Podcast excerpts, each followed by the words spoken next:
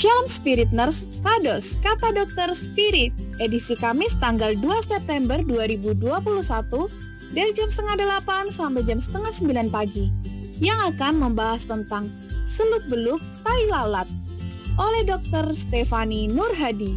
Tuhan Yesus memberkati.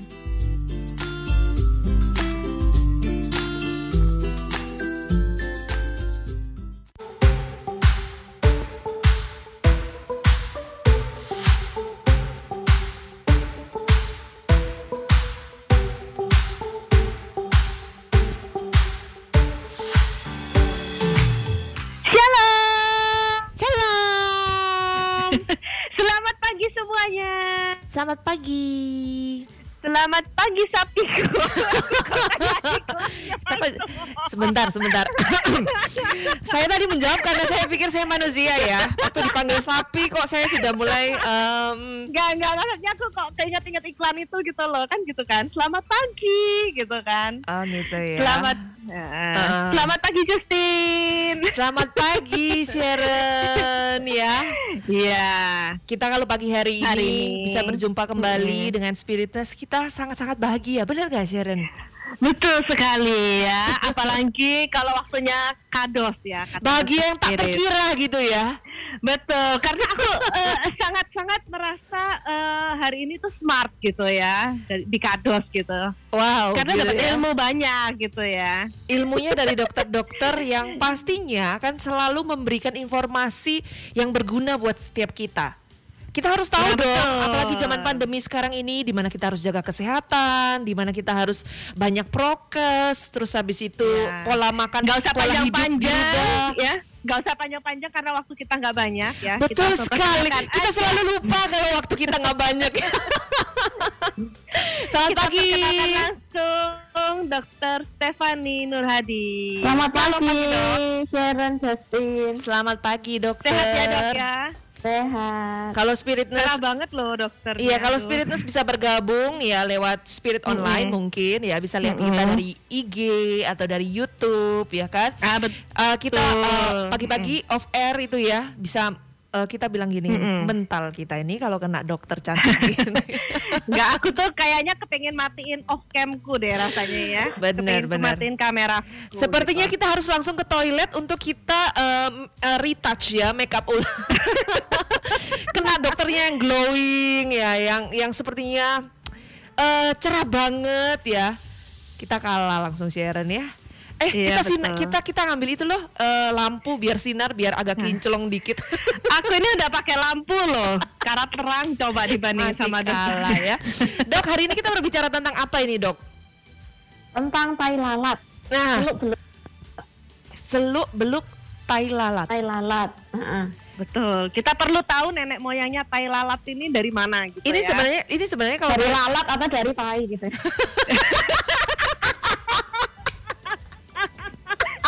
Iya iya iya iya. Asik. Gue suka gaya lo. Spiritus kita akan membahas kita akan membahas tentang seluk beluk tai lalat ya. Kita akan membahas itu setelah satu pujian berikut ini.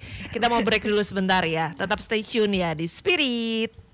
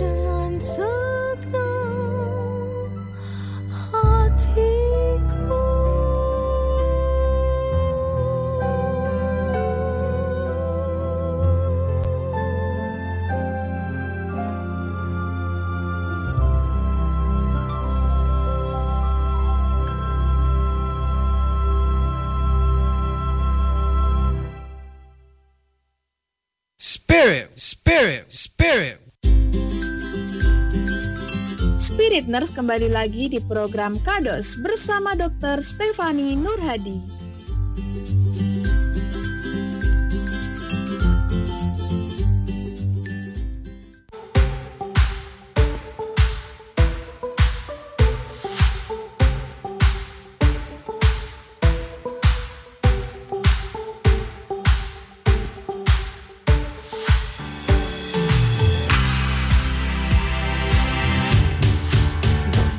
Balik lagi bersama dengan Justin, Sharon dan kita hari ini eh, ada dokter cantik.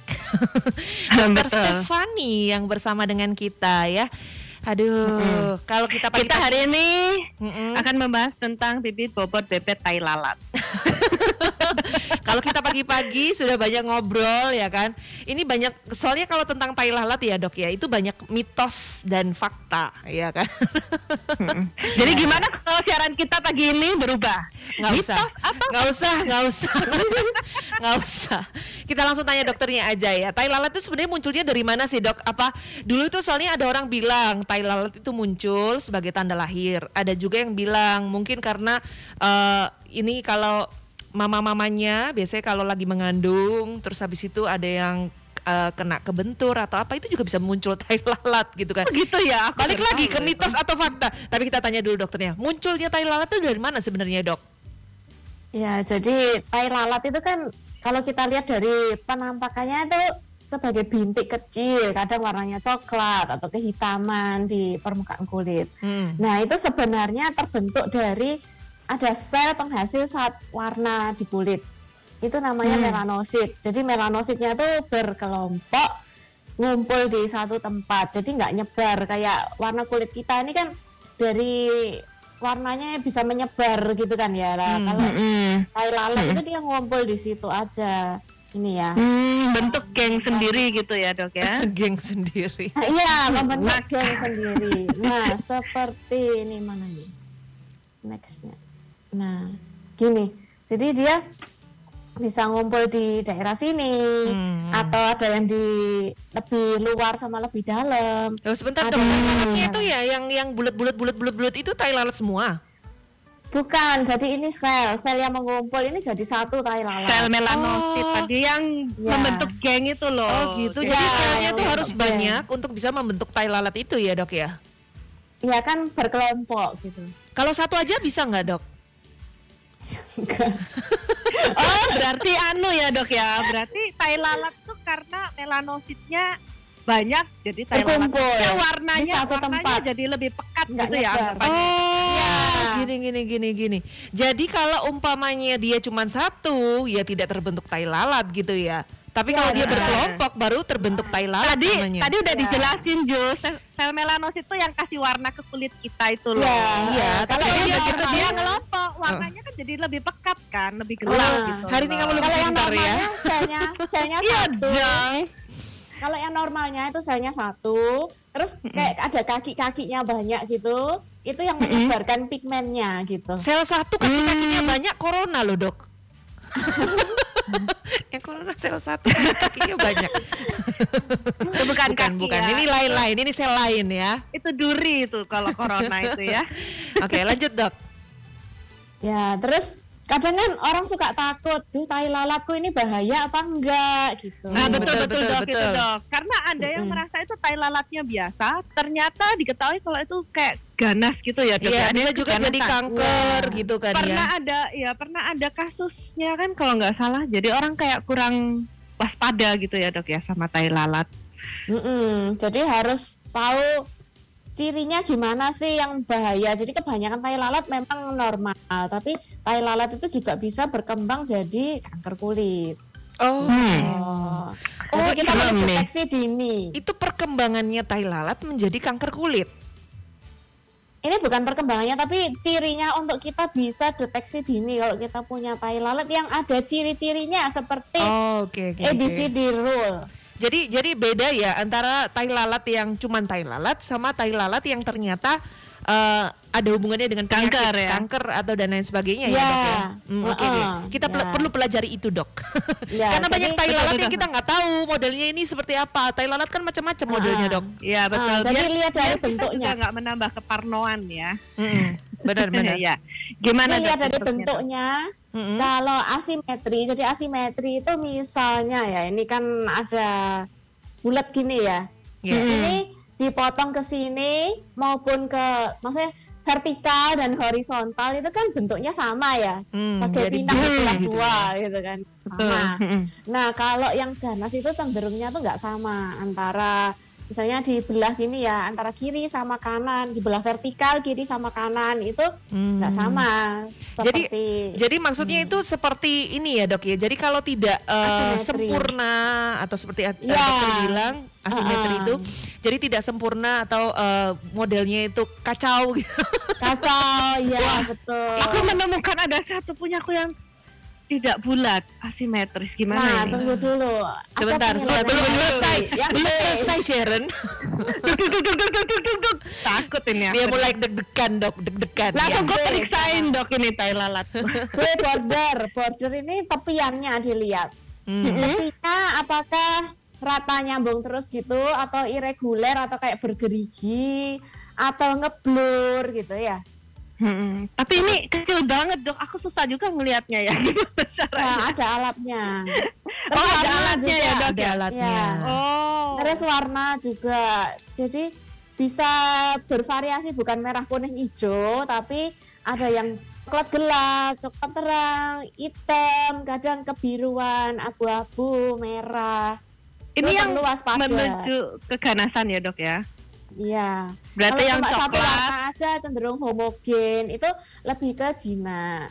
Hmm. Terus Oh. diameternya. Oh maksudnya dalam satu tai lalat tuh warnanya ada banyak gitu dok. Betul. Oh gitu. Jadi bisa di rainbow ya dok ya. Ya, rainbow tapi bukan merah kuning hijau, tapi Iya, iya. coklat dan Lebih ke merah gitu ya dok ya coklatnya enggak? Eh, macam-macam merah coklat abu-abu kebiruan hitam, Hitam? banget tapi dalam satu Oh. tai lalat Hmm. Macam-macam Oke oke, itu berarti seperti eh, memang kumpulan warna-warna yang hit, eh, anu ya, yang gelap. Iya, iya, Punya iya. saya ada yang Jadi dark warna. side itu bagian situ, Share. itu perlu diwanti-wanti. Ada berapa warna kamu. Share? dua. Kalau dua warna gelap, gimana, Dok? coklat gelap sama Jadi coklat terang gitu dok. Tapi ini dari semua kriteria ini kecenderungannya ke arah yang mana gitu loh Hmm. jadi nggak terus satu biji aja gitu ya Oh. jadi ini iya, iya, bikin iya. supaya kita tuh waspada terus ya baru dipastikan diperiksa ke dokter gitu jadi ini untuk screening kita Nggak apa-apa, biar Berarti si harus Sharon ada ini waspada gitu ya, terus, Dok. Bukan salah satu ya. Iya, bukan salah satu, tapi ada salah satu kan curiga, lah itu bisa dibawa ke dokter. Jadi semakin Hmm. banyak ciri-ciri dari yang di sini, Mm-mm. ya semakin kecenderungan ke kanker itu lebih besar gitu. Ini satunya lagi ada diameter, misalnya lebih besar dari kadang kan zaman dulu ada ada pensil yang ujungnya ada penghapusnya, betul ya? Iya betul betul. Kalau lebih besar dari penghapusnya belakangnya pensil itu, itu kita Mhm. bisa curiga itu ganas. Tapi biasanya kan ada disebutnya apa tuh tompel ya, tompel. Iya, tompel. Tompel kan biasanya gede-gede ya dok ya. Heeh, Tompel bukan tai lalat juga ya? Iya, tai lalat juga. Tai lalat juga ya. Ya, terus yang E ada evolution itu jadi dari dari kecil lu cepet bertambah besar. Oh. Jadi Nih, kalau bertambah besar itu ya. yang bahaya ya. Aduh puji Tuhan ya dari aku kecil sampai gede ya segini-segini aja. Ini bisa dilihat yang normal sama yang melanoma. Melanoma itu kanker kulit yang dari tai lalat. Jadi kalau yang normal itu besar cenderung ya. kan sama ya simetris kalau dipotong dari vertikal, horizontal gitu cenderung Mhm. sama. Oh loh yang pertama ini warnanya termasuk simetris rata. ya dok ya. Yang itu Iya, ya dok. iya. Ini ini lihatnya kecenderungan. Yang di atas, Oh. yang yang kalau menurut eh, gambar yang share screennya dokter ini berarti yang bagian atas itu yang normal ya dok. Yang bagian bawah yang Yang berbahaya. cenderung keganasan. Ya, Oke. itu bisa dilihat kan warnanya macam-macam. Yang satunya warnanya lebih cuma satu gitu ya. Mhm. Iya. Tepiannya ada yang bergerigi, yang lainnya kan cenderung tepiannya lebih pasti gitu kan ya. Lebih tajam, Hmm. Lebih rata garisnya gitu. Iya iya punya saya kelihatannya masuk yang di atas dok. Sudah Ya, saya cocokkan. Sudah mulai. Puji Tuhan ya Sharon ya. Paling tidak kamu lebih tenang ya sekarang ya. Betul ya optimis aku sekarang sudah. Kita kita lanjut lagi dok. Kita lanjut lagi. Mm-mm. Mm-mm. Nah, ini ada orang-orang tertentu ternyata yang berisiko tayang alatnya tuh jadi ganas. Oh Yang apa itu? Hmm. Yang Yang apa tayang tuh? alatnya lebih dari 50. Jadi Uh hitung Sharon. Ah. Ayo satu dua 10 sampai empat. 10, 25, 40 itu Lima. mas oke lah. Tapi begitu lebih dari 50, nah itu harus di foto secara skala. Jadi tahu kalau ada perubahan. Dok, saya bagian tangan aja sudah 10 sebelah kiri dok. Belum yang sebelah kanan. Wah wah wah wah wah. berarti kamu perlu waspada sekarang Jus. Aduh, saya belum, belum, belum dok. 50. Oh belum 50 Masih jauh Sharon dari 50 ya Loh, dok, tangan tangan satunya, kakinya kanan kiri dok. Belum badannya Kepalanya. Kepala, Nah, telinga belum dok badannya. Biasanya kan Iya, banyak iya. itu dok Nanti coba dihitung ya. Terus ini yang sering berjemur matahari atau yang pekerjaannya di outdoor yang terpapar matahari terus. Oh, Risiko. Oke, oke. Itu Loh, kenapa? dok, tapi sekarang kan kita disuruh berjemur dok. Iya, Kalau dok. sekarang dok, untuk dapat vitamin D. Berjemurnya cari vitamin D kan. Ya Iya dok. Nah, karena berjemur ini kan juga ada efek sampingnya. Hmm. Jadi untuk amannya ya menurut saya pribadi sih pakai suplemen. Oh, pakai suplemen daripada Hmm. berjemur gitu ya dok ya. Iya, karena sudah bisa penuaan dini, kanker kulit, flek. Ya, Atau mungkin- ada iya. itu. Tapi ada yang bilang katanya matahari eh, jauh lebih bagus dok, Le- lebih cepat penyerapannya daripada suplemen. Suplemen kan biasanya orang-orang bilang eh, kimia banyak kimianya gitu loh. Dan kalaupun minum suplemen tetap harus dijemur katanya, nggak gitu ya dok ya? Nah, menurut penelitiannya dari genetiknya orang-orang kita ini di Asia, di Indonesia Tropis ini itu ya. mm-mm, banyak yang pembentukan vitamin D-nya itu kurang memang dari genetiknya. Hmm. Jadi meskipun di Indonesia ini kaya sinar matahari, tapi kebanyakan kadar vitamin D-nya rendah. Silakan Hmm. dicek di lab. Oh, berarti eh, beda Jadi negara lebih beda kandungan gitu ya dok ya maksudnya ya. Beda genetiknya secara genetik untuk membuat vitamin D. Itu kan bisa dibuat di badan. Oh. Heeh. Lewat bantuan Iya, sinar iya, iya, matahari iya, itu rendah. Jadi ya tetap diperlukan suplementasi buat lebih Hmm. efektif. Mungkin harus dipertimbangkan antara resiko dan manfaatnya gitu ya dok ya. Dari Hmm. berjemur. Ya. Terus Iya iya iya. balik iya. lagi ke Iya. yang beresiko itu Iya. yang punya riwayat keluarga pernah kanker kulit atau dirinya sendiri pernah melanoma atau kanker kulit gitu. Hmm, Oh, Kalau riwayat oke. keluarganya ada kanker tapi bukan kanker kulit termasuk resiko juga nggak dok? Ya agak waspada, agak waspada gitu. Jadi semuanya tuh kayak spektrum gitu loh. Lebih curiga atau lebih aman gitu ya. Hmm. Hmm. Kemudian ada tipe kulit. Jadi tipe kulit itu kan ada enam. Namanya tipe kulit Fitzpatrick. Hmm. Nah itu yang satu itu kulitnya terang sekali. Jadi dia punya melanin cuma sedikit. Nah Hmm. jadi kalau kena sinar matahari itu dia mudah sunburn karena nggak ada melanin yang memayungi. Jadi melanin kan fungsinya seperti payung di atasnya lapisan sel yang bagian membelah. Jadi kulit itu kan membelah-membelah terus kan naik ke atas, terus naik ke atas. Lah, lapisan kulit yang bawah itu kan ada DNA DNA-nya. Hmm. Ibaratnya kayak ada chipnya gitu ya. Itu Hmm. kan buat yang membelah-membelah ke atas lah. Si chipnya ini gampang termutasi kalau kena sinar matahari. Makanya dipayungi oleh melanin, sel- eh, zat warnanya kulit itu loh. Mm-mm. Nah. Nah, kalau tipe kulit yang paling terang ini itu kan nggak ada yang memayungi, jadinya bukan nggak ada sih ya ada, tapi dikit kurang gitu. Jadi mudah sunburn. Karena dia Jadi- lebih terang ya ininya uh, warna kulitnya ya dok ya. Ya, Jadinya jadi sudah bawaannya gitu ya. melaninnya lebih sedikit, melaninnya lebih sedikit, jadinya mudah terbakar. Lah ini rentan jadi kanker kulit. Oh. Hmm. Oke oke oke. Jadi dari Fitzpatrick scale ini yang paling rentan yang tipe 1 ya dok ya? Mm-mm. Terus seperti spektrum gitu, yang paling tahan itu yang tipe 6. Oh berarti Seperti yang orang-orang hitam. berarti lebih gelap kulitnya Indonesia kita. Timur. Mm, lebih gelap Semakin- kulitnya kita berarti lebih sebenarnya lebih kita tahan banting ya dok.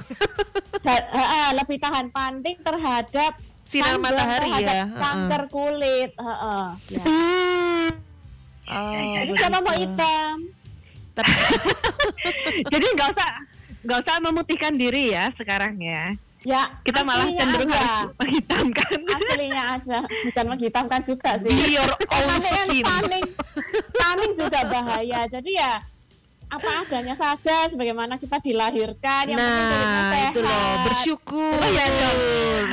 Dokter, kulit. dokter tadi kan sempat eh, apa menyinggung tanning ini dok. Tanning itu kan eh, nggak cuman dengan cara berjemur, tapi ada yang cara kayak apa sih dok diwarnain itu loh dok kulitnya dok. Pakai Itu bisa eh kalau aku pernah dengar temenku tuh dia bilang tuh kayak ada suntikannya gitu loh dok. Jadi kayak warnanya dimasukin pakai kayak disuntik. Oh, suntik atau jadi kalau aku mau seperti Hulk warnanya hijau gitu, aku minta disuntik hijau gitu kayak ya. tato gitu ya. Berubah gitu Iya, ya mau Sharon ya. ya. mau ya. kita putar pujian dulu aja deh nanti kita akan balik lagi setelah satu pujian berikut ini tetap di Spirit.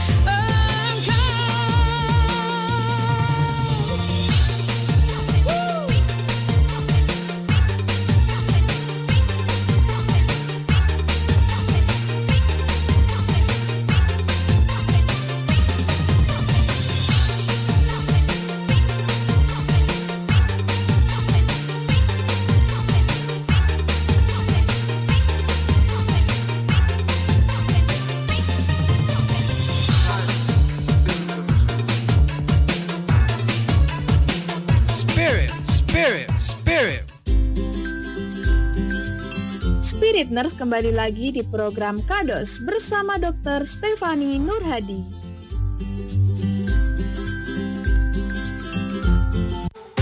Oke, balik lagi bersama dengan Justin Ciheron dan Dr. Stefani Nurhadi. Pagi hari ini kita membahas tentang seluk-beluk tai lalat. Jadi buat spiritness mungkin yang selama ini punya banyak tai lalat, nah perlu mendengarkan kita, ya kan? Tapi Betul, ada nggak sih sebenarnya?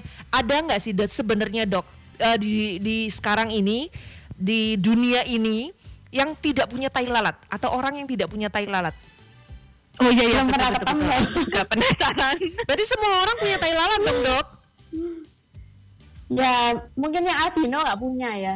Oh iya benar Oh. benar benar. Iya iya iya kalau mereka yang albino mungkin nggak punya ya karena kulitnya kan karena albino semua. eh, karena albino nggak punya sel itu tadi ya sel pewarna itu ya dok ya Me- Iya. mela apa tadi itu dok? melanosit Melanosit. Melanosit. Nah tadi dokter Stefani ada sampaikan bahwa sebenarnya dari tai lalat itu juga eh, perlu diperhatikan apakah dia ber- eh, berbeda warna atau dia juga membesar atau membanyak dan lain sebagainya. Sebenarnya dari tai lalat terus bisa berubah menjadi kanker itu sebenarnya itu terjadi karena apa sih dok? Ya, jadi ada yang memang asalnya muncul itu udah kanker duluan, itu ada juga dan bentuknya menyerupai tai lalat. Hmm. Ada juga yang asalnya tai lalat terus bisa berubah jadi kanker. Gitu, itu juga bisa yang kar- karena DNA-nya bermutasi misalnya kena sinar matahari itu tadi. Hmm. Nah, radiasi UV itu juga bisa menyebabkan selnya bermutasi. Nah, eh, sel pigmen warna kulit kita itu berfungsi sebagai payung untuk melindungi supaya sel yang ada DNA-nya ini itu nggak termutasi gitu ya. Oh. Nah, jadi yang paling penting adalah deteksi dini kapan kita perlu curiga dan kita memastikannya ke dokter. Jadi misalnya tai lalatnya itu tadi yang bentuknya seperti yang tadi itu A B C D E. Hmm. Kemudian kalau misalnya tai lalatnya banyak itu ada yang lain sendiri itu perlu dicurigai. Itu namanya ugly duckling sign. Eh, apa ugly? Ugly duckling sign. Tahu dongeng zaman dulu yang ada bebek yang beda titik sendiri. ya titik Ya, lupa oh, itu ya iya, kalau iya, nggak iya, salah benar, ya Nah, benar. jadi di antara semua tai lalatnya kalau ada satu yang beda sendiri, nah itu diawasi, difoto secara berkala kalau ada perubahan apa. Terus kalau ada tai lalat yang mudah berdarah atau Mhm. kental itu perlu dicurigai. Dok, ada nggak kemungkinan bisa terjadi kalau dari tai lalat biasanya kan kalau tai lalat yang ada di mata atau yang ada di bibir yang cukup besar-besar, biasanya kan orang berniat untuk menghilangkannya, Dok. Terus kalau dihilangkan tai lalat itu apakah berbahaya nggak buat eh, pigmen atau sel-sel yang yang melanosit tadi itu? Mm-mm, Jadi gini, eh, dibawa ke dokter, tai lalatnya dipastikan bagaimana. Kalau itu cenderung ke ganas, ya pastinya lebih baik diangkat. Hmm. Kalau cenderung ke jinak, itu ya terserah orangnya. Kalau mengganggu secara kosmetik atau misalnya kalau sisiran suka nyangkut atau pakai perhiasan apa tuh suka nyantol-nyantol kayak gitu, mudah iritasi gitu Mhm. jadinya. Pokoknya ada gangguan gitu, itu ya dihilangkan boleh. Kemudian kalau yang tengah-tengah yang mencurigakan, kadang ada jenis tai lalat tertentu itu yang meskipun diperiksa pakai alat itu masih antara curiga bisa ganas atau enggak gitu ya. Hmm, hmm. Kalau yang mencurigakan seperti itu ya diangkat aja. Terus jangan lupa kalau yang diangkat tai lalatnya ini itu perlu dicek lab. Jadi Oh, diperiksa selnya diperiksa di dulu laboratorium ya. patologi anatomi. Wow, Hmm. ini memang agak merepotkan berarti kalau kita mau. Tapi buat spiritus semuanya ya, kalau kita kal- kalau Justin sama Sharon sih merasa ya kita punya tai lalat. Tapi kalau menurut dokter eh, Stefani tadi, semua orang seharusnya punya tai lalat gitu kan. Berarti kan seharusnya kalian bisa bergabung dengan kita pagi hari ini. Kalau kalian mau tanya, mungkin ada something wrong Betul. dengan tai lalat kalian. Dok, saya punya tai lalat di bagian ini kok rasanya memang agak berbeda sedikit. Dia bisa tumbuh. Iya kan ada orang yang bilang biasanya gitu kan ya. Nah, kalian bisa hubungin Iya. kita langsung aja lewat WhatsApp di 0822 1000 2005 atau kalian bisa langsung bergabung dengan ID Zoom kita 22 1000 2005. Masuk aplikasi kita lebih eh, ringkes ya, Sharon ya. Iya betul ya aplikasinya di Spirit Online kalian Yes. bisa cari itu di Play Store ya tidak Online, didapatkan di toko online. lainnya ya hanya di Play Store ya Spirit Nah. Jadi sana kita- kalian bisa gabung sama kita langsung Kita YouTube, juga lagi IG. menuju ini App Store. Tenang, tenang, sabar dong. Oh iya Play Store, Oke Play Store. oke Kamu ya untuk sementara kan belum ada kan? Sharon ngambek, Iya. soalnya kalau dia nggak bisa masuk. Handphonenya berbeda ya. Ah, sebentar, Untung aku sebentar. jadi penyiar ya ini keuntungan gitu jadi aku bisa bertanya tanpa aku download dulu aplikasinya Spirit Online, kalian bisa langsung bergabung dengan kita lewat YouTube ataupun lewat Instagram. Semuanya tersedia di sana dengan satu klik jari Spirit Ah, Online. Udah, udah, udah aku Iya, mau iya, tanya iya, sama dokternya. Dok, Habis biasanya tai nanti. lalat ini kan penanda dari dari lahir kan dok. Tapi ada nggak dok tai lalat yang muncul setelah kita dewasa? Itu apakah perlu diwaspadai? Ada, jadi ada yang dari lahir, tai lalatnya kongenital istilahnya. Ada juga yang saat kita sudah dewasa, remaja, dewasa mulai muncul. Jadi kalau ada tai lalat yang mulai muncul ya diperhatikan gimana bentuknya, kemudian tambah besar dengan cepat atau tidak, mudah berdarah apa tidak, ada gatelnya apa tidak, gitu aja. Loh, itu Kalau tadi kalau segera dokter. kalau ada tai lalat yang bisa hidup atau eh, itu dok bertumbuh itu bagaimana itu? Oh iya, Iya iya. dok, katanya ada tai lalat hidup itu loh dok. Iya. Itu kan takut dulu ini kok tambah besar ya, jangan-jangan ganas gitu kan? Habis- Kalau tadi. Soalnya dikasih makan Biasanya- terus. Biasanya orang anggap tai lalat yang hidup itu yang Mm-mm. timbul dari permukaan. ya Terus betul dia betul akan tambah besar. Hmm, betul Jadi betul. ya balik lagi ke kriteria yang tadi. Gimana bordernya, gimana bentuknya, Warnanya. apakah gitu ya. asimetri eh, warnanya, terus apakah besarnya juga lebih dari belakang penghapus belakangnya pensil tuh. Terus Hmm. perkembangannya apakah berkembang besar dengan cepat? Kembali lagi ke situ. Oh. Atau ada tanda-tanda gatel, mudah berdarah, terus gampang luka, nggak Hmm. nggak diapa-apain, Iya, iya. luka sendiri gitu. Loh dok, tai lalat tuh bisa beranak nggak sih dok? Soalnya saya itu yang sudah kawin, Sharon. Dia bisa beranak. katanya tai lalat katanya tai lalat yang gede itu katanya bisa tahu-tahu kayak muncul yang kecil-kecil di sebelahnya katanya itu kayak anaknya gitu dong betul nggak sih Ya. Jadi ya tai lalat kan bisa muncul di mana saja. Ya Hmm. kebetulan itu itu ya bisa. Kalau misalnya yang kanker itu itu juga bisa ada nyebar ke daerah sekitar-sekitarnya kayak anaknya itu juga bisa. oh Jadi kalau ada hal yang meresahkan, mencurigakan dengan perubahan pada tai lalatnya dibawa kayak tai lalatnya tambah banyak gitu ya dok ya segera Hmm. periksakan diri oke Iya. jadi tai lalat ini bisa bisa kayak hilang sendiri gitu nggak dok kelihatannya kok nggak pernah ya Kadang dok bisa. Ya oh bisa ya dok Ya ya kadang bisa, kadang bisa. Hmm, kalau misalnya udah terlalu banyak nih dok, supaya biar nggak beranak pinak gitu ya dok ya, karena tadi katanya bisa beranak gitu. Ada nggak dok caranya gitu untuk Mencegah. eh, Kamu harus pasang dia KB, Sharon, supaya dia nggak beranak terlalu banyak ya. apa dihilangkan dulu gitu dok? Gimana dok? Bisa nggak dok? Iya. Jadi kalau tai lalatnya tuh di tempat-tempat yang kita nggak suka misalnya atau kita khawatir itu ganas, itu bisa dihilangkan.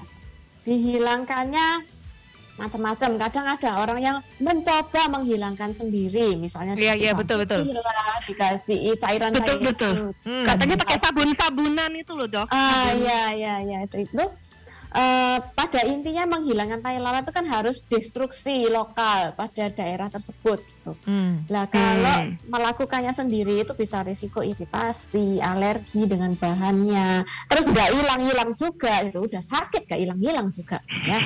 Malah tambah bisa beranak itu Sharon. Malah punya cucu ya itu ya. Oke kita lanjut, dok. Untuk pengobatan mungkin ya, untuk pengobatan mereka yang punya tai lalat yang perlu untuk di eh, rekonstruksi, rekonstruksi supaya tidak Diangkat mengganggu. eh, itu itu seperti apa sih dok? Jadi bisa dengan elektrokauter, laser, atau dengan bedah pisau. Hmm. bisa macam-macam. Tapi gini kalau, kalau yang kita- di dekat mata itu kan agak berbahaya dok. Itu kita kan biasanya kan agak takut-takut itu kalau mau di yang eh, menghilangkan yang di dekat mata. Tapi kadang mengganggu karena buka mata jadi berat gitu loh sepertinya dok. kalau besar terus di dekat mata pula, ya itu bisa ke dokter mata untuk tindakannya. Oh, dokter mata juga bisa. Bisa kalau di area mata itu. Kemudian kalau ada curiganya ke arah ganas, kita kan perlu bahannya untuk periksa. Jadi itu ya Mhm. dipakai bedah pisau gitu ya.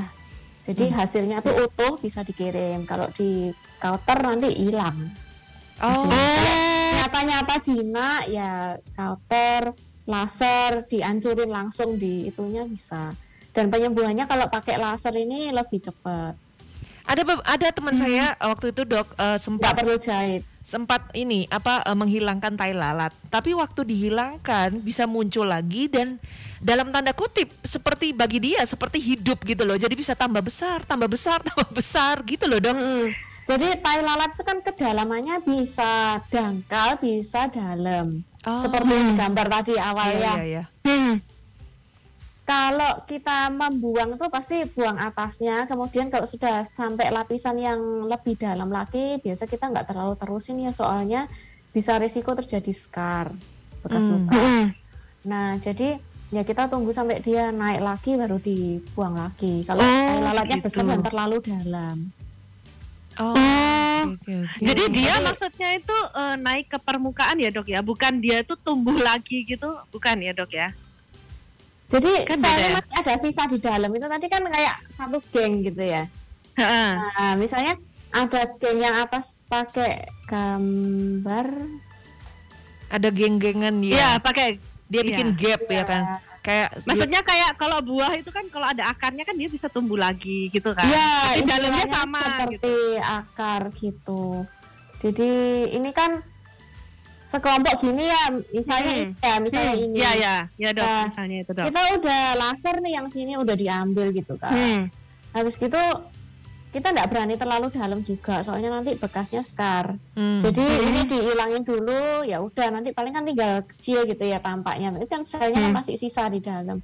Nanti dia Hmm. akan naik naik sendiri baru dihilangi lagi gitu bertahap. Oh, jadi dia yang di bawah ini naik gitu ya bertahap. dok ya? Hmm. Jadi Oke, oke. kalau bedanya sama laser sama yang pakai pisau itu, kalau Mm-mm. pakai laser tuh ya cuma bisa dangkal aja gitu ya.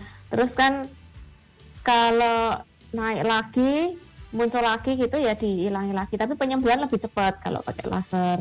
Kalau pakai Hmm. pisau itu bisa langsung seluruh kedalaman ini, seluruh kedalaman tai lalatnya tuh diambil, dibuang semua terus dijahit gitu Hmm. penyembuhannya ya lebih bekas soalnya operasi tapi ya bekasnya cuma garis gitu aja Oh, Kalau yang pakai pisau ya dok ya? iya kalau pakai pisau itu bekas scar gitu soalnya Tapi kan kalau dalam. selama pakai yang laser itu dok, itu Hmm. nggak ada bekasnya ya dok biasanya? bekasnya lebih minimal terus lebih cepat sembuh cuma cuma kayak luka apa ya kan kulit ada epidermis ada dermis yang lebih dalam Hmm. jadi ya sampai epidermis agak dalam sedikit gitu jadi dia lebih cepat tumbuh lebih cepat sembuh Kalau Gitu. kalau dengan dengan Kita sama-sama mikir. ya pokoknya lebih minimal gitu ya skarnya, lebih nggak berbekas Iya. gitu ya dok ya. Mm-mm. cuma nggak semua bisa pakai laser itu nggak gini Kadang dok. ada yang hmm? Kalau kalau kita kan punya tai lalat sebenarnya kalau dia normal-normal aja atau biasa-biasa aja, eh, kita nggak usah khawatir sebenarnya kan dok ya. Jadi ya ya is okay lah orang punya tai lalat mungkin yang cukup banyak ya kan bintik-bintiknya juga di mana-mana. Cuman yang kita takutkan adalah tai lalat yang bisa berubah menjadi kanker ini ya melanoma ini. Ma.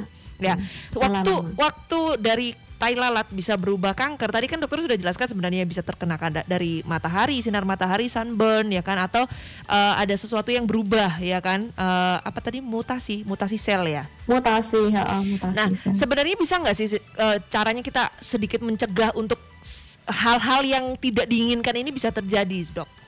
Ya bisa.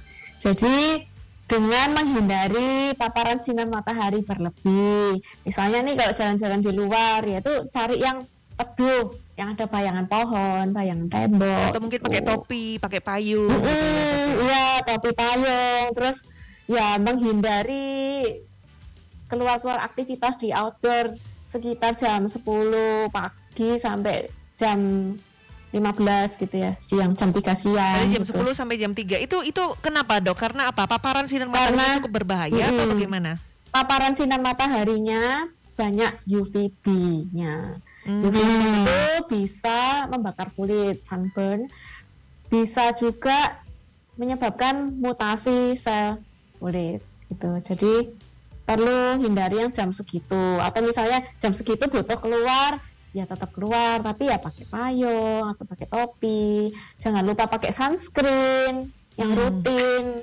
Kalau Diulang sama setiap dua aja cukup nggak sih dok sebetulnya menangkal UVB itu dok? Ya, itu menahan sampai sekitar 90 berapa persen, tapi tidak 100 persen. Jadi tetap Hmm. diperlukan kebiasaan untuk berteduh, terus ya pakai perlindungan fisik seperti misalnya baju yang tertutup gitu kalau di tempat yang banyak sinar matahari. Ini sebenarnya se- uh, agak dilema ya buat kita ya dok ya karena beberapa dokter juga menganjurkan kita bahwa uh, jam menjemur diri yang paling tepat itu adalah jam 10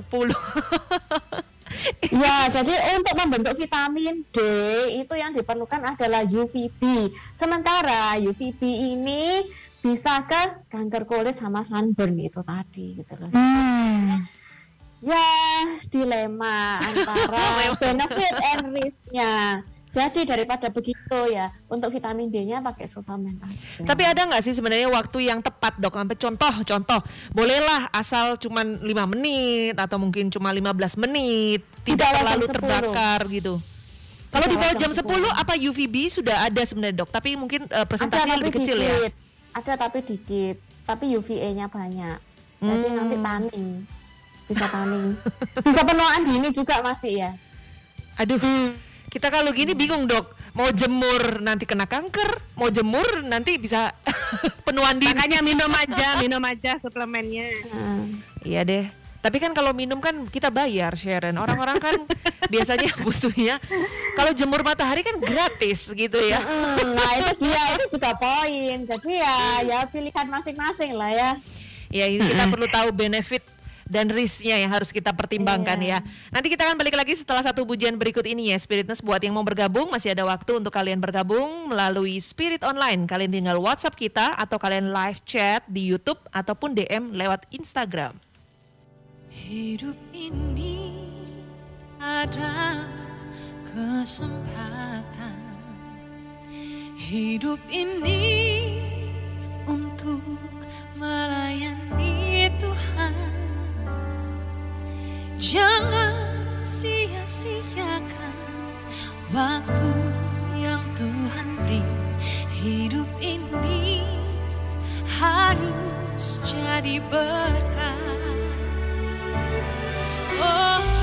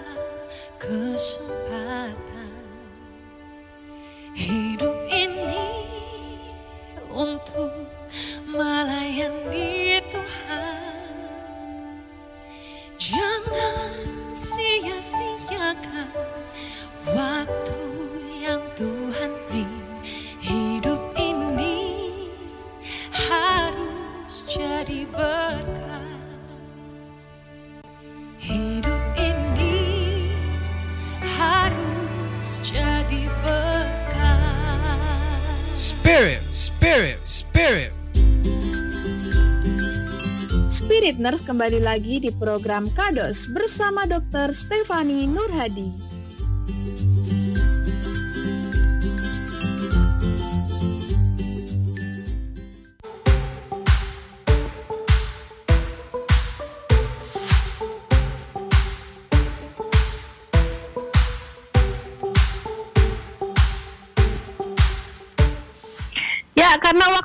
Nggak banyak lagi ya sekarang ini ya. Seperti biasa, setelah lagu diputar ya, waktu kita sudah semakin habis.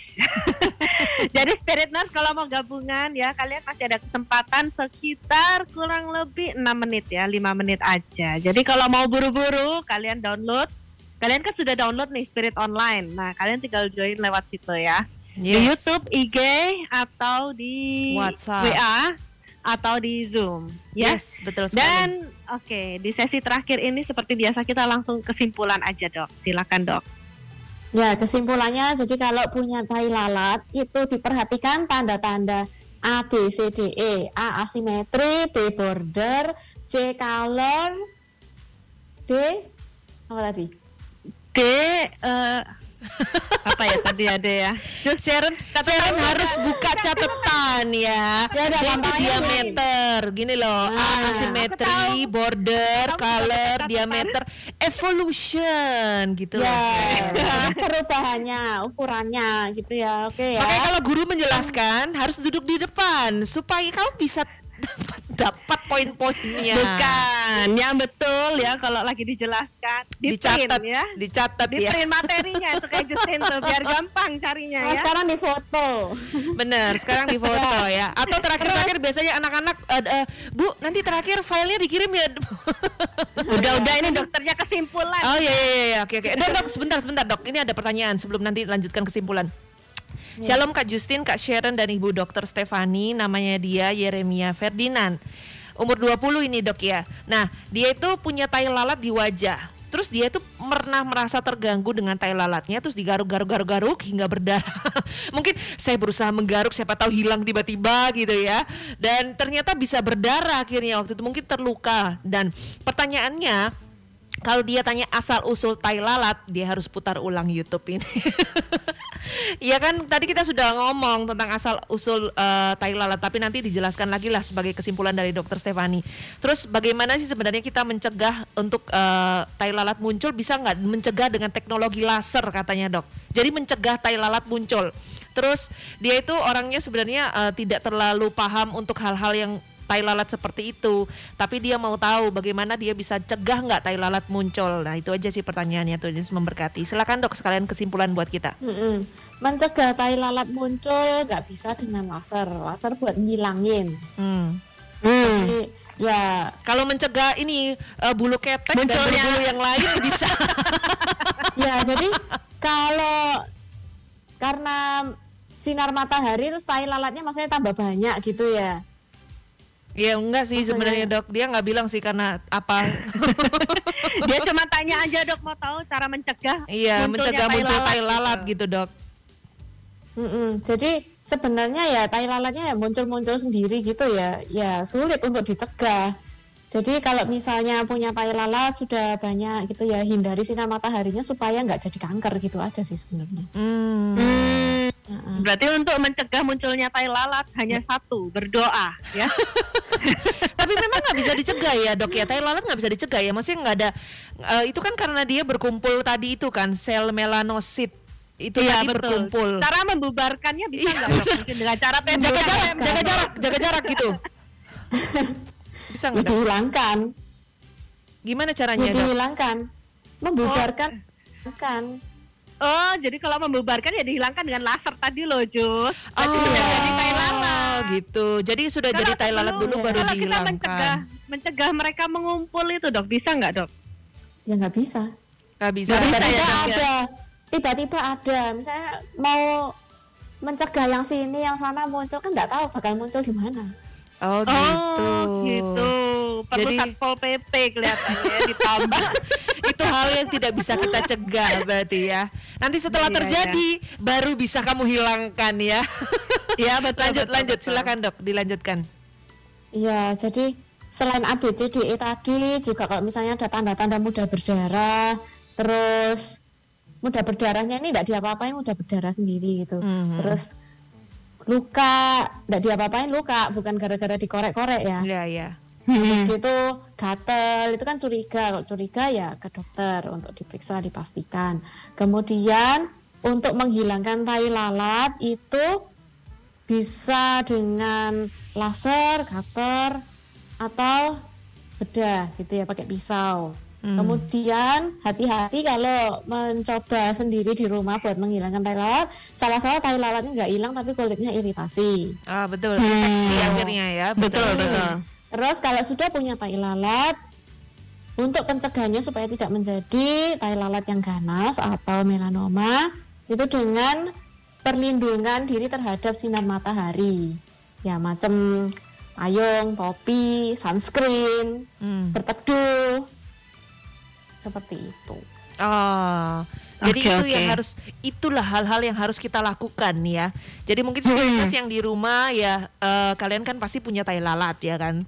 Kecuali mungkin yang albino seperti tadi dokter Stefani bilang kemungkinan nggak ada tai lalatnya. Tapi hampir semua manusia pasti punya tai lalat walaupun itu cuma satu kali, dua kali ataupun sebenarnya kalian saya nggak punya tai lalat ya. Tapi karena tidak terlihat ya.